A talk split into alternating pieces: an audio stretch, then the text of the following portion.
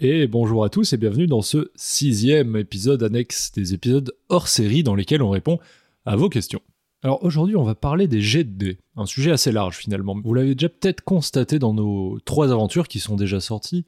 Il y en a pour lesquelles on décide de garder le détail, quand on dit par exemple de jeter un dé de force en dessous de tel chiffre. Et il y en a où on décide de ne pas interrompre le flot de l'histoire et dans ce cas-là on met simplement un petit bruitage de dés en fond qui signifie l'action a été influencée par le hasard, sans forcément vous révéler quel était ce jet de dés, est-ce qu'il a réussi, est-ce qu'il a raté. En tout cas, c'est quelque chose de très important parce que ça façonne l'histoire large qui se déroule pour le maître de jeu et pour les joueurs, et ça influence aussi les actions des joueurs. Est-ce qu'ils réussissent à faire ce qu'ils veulent ou pas Et souvent, si un jet de dés ils doivent faire avec, ils doivent interpréter les, conséquences de leurs actions.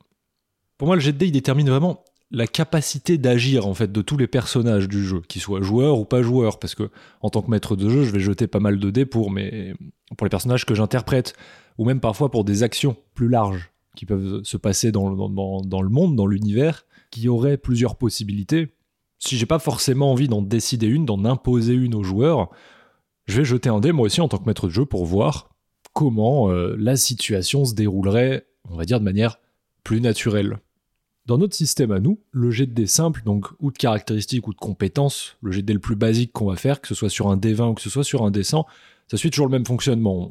On a un nombre qui sert d'indice et il faut faire en dessous de ce nombre pour réussir. Alors après, dans vos aventures, évidemment, vous n'allez pas jeter un, un dé pour tout type d'action.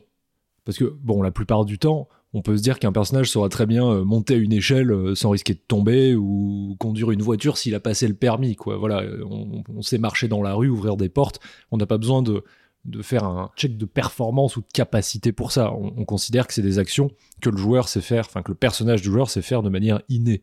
Si on fait un jet de dés pour tout et n'importe quoi, ça peut devenir frustrant. Ça empêcherait le joueur d'avoir quand même une liberté d'agir si toutes ces actions sont limitées et ont la possibilité de rater pour des choses anodines ça va complètement bloquer ses possibilités. Donc pour moi, il faut vraiment jeter un, dé, surtout si l'échec peut apporter quelque chose d'intéressant. Ou, par exemple, si le personnage entreprend quelque chose de compliqué qu'il ne saurait pas forcément faire. S'il veut influencer un personnage non joueur, par exemple, dans une situation d'urgence ou euh, dans une confrontation pour déterminer qui va gagner. Mais ce que, ce que j'aime bien me dire, moi, de manière générale, c'est que le dé est là surtout pour permettre aux joueurs de, réaliser l'impossible, pas pour bloquer le réalisable, finalement.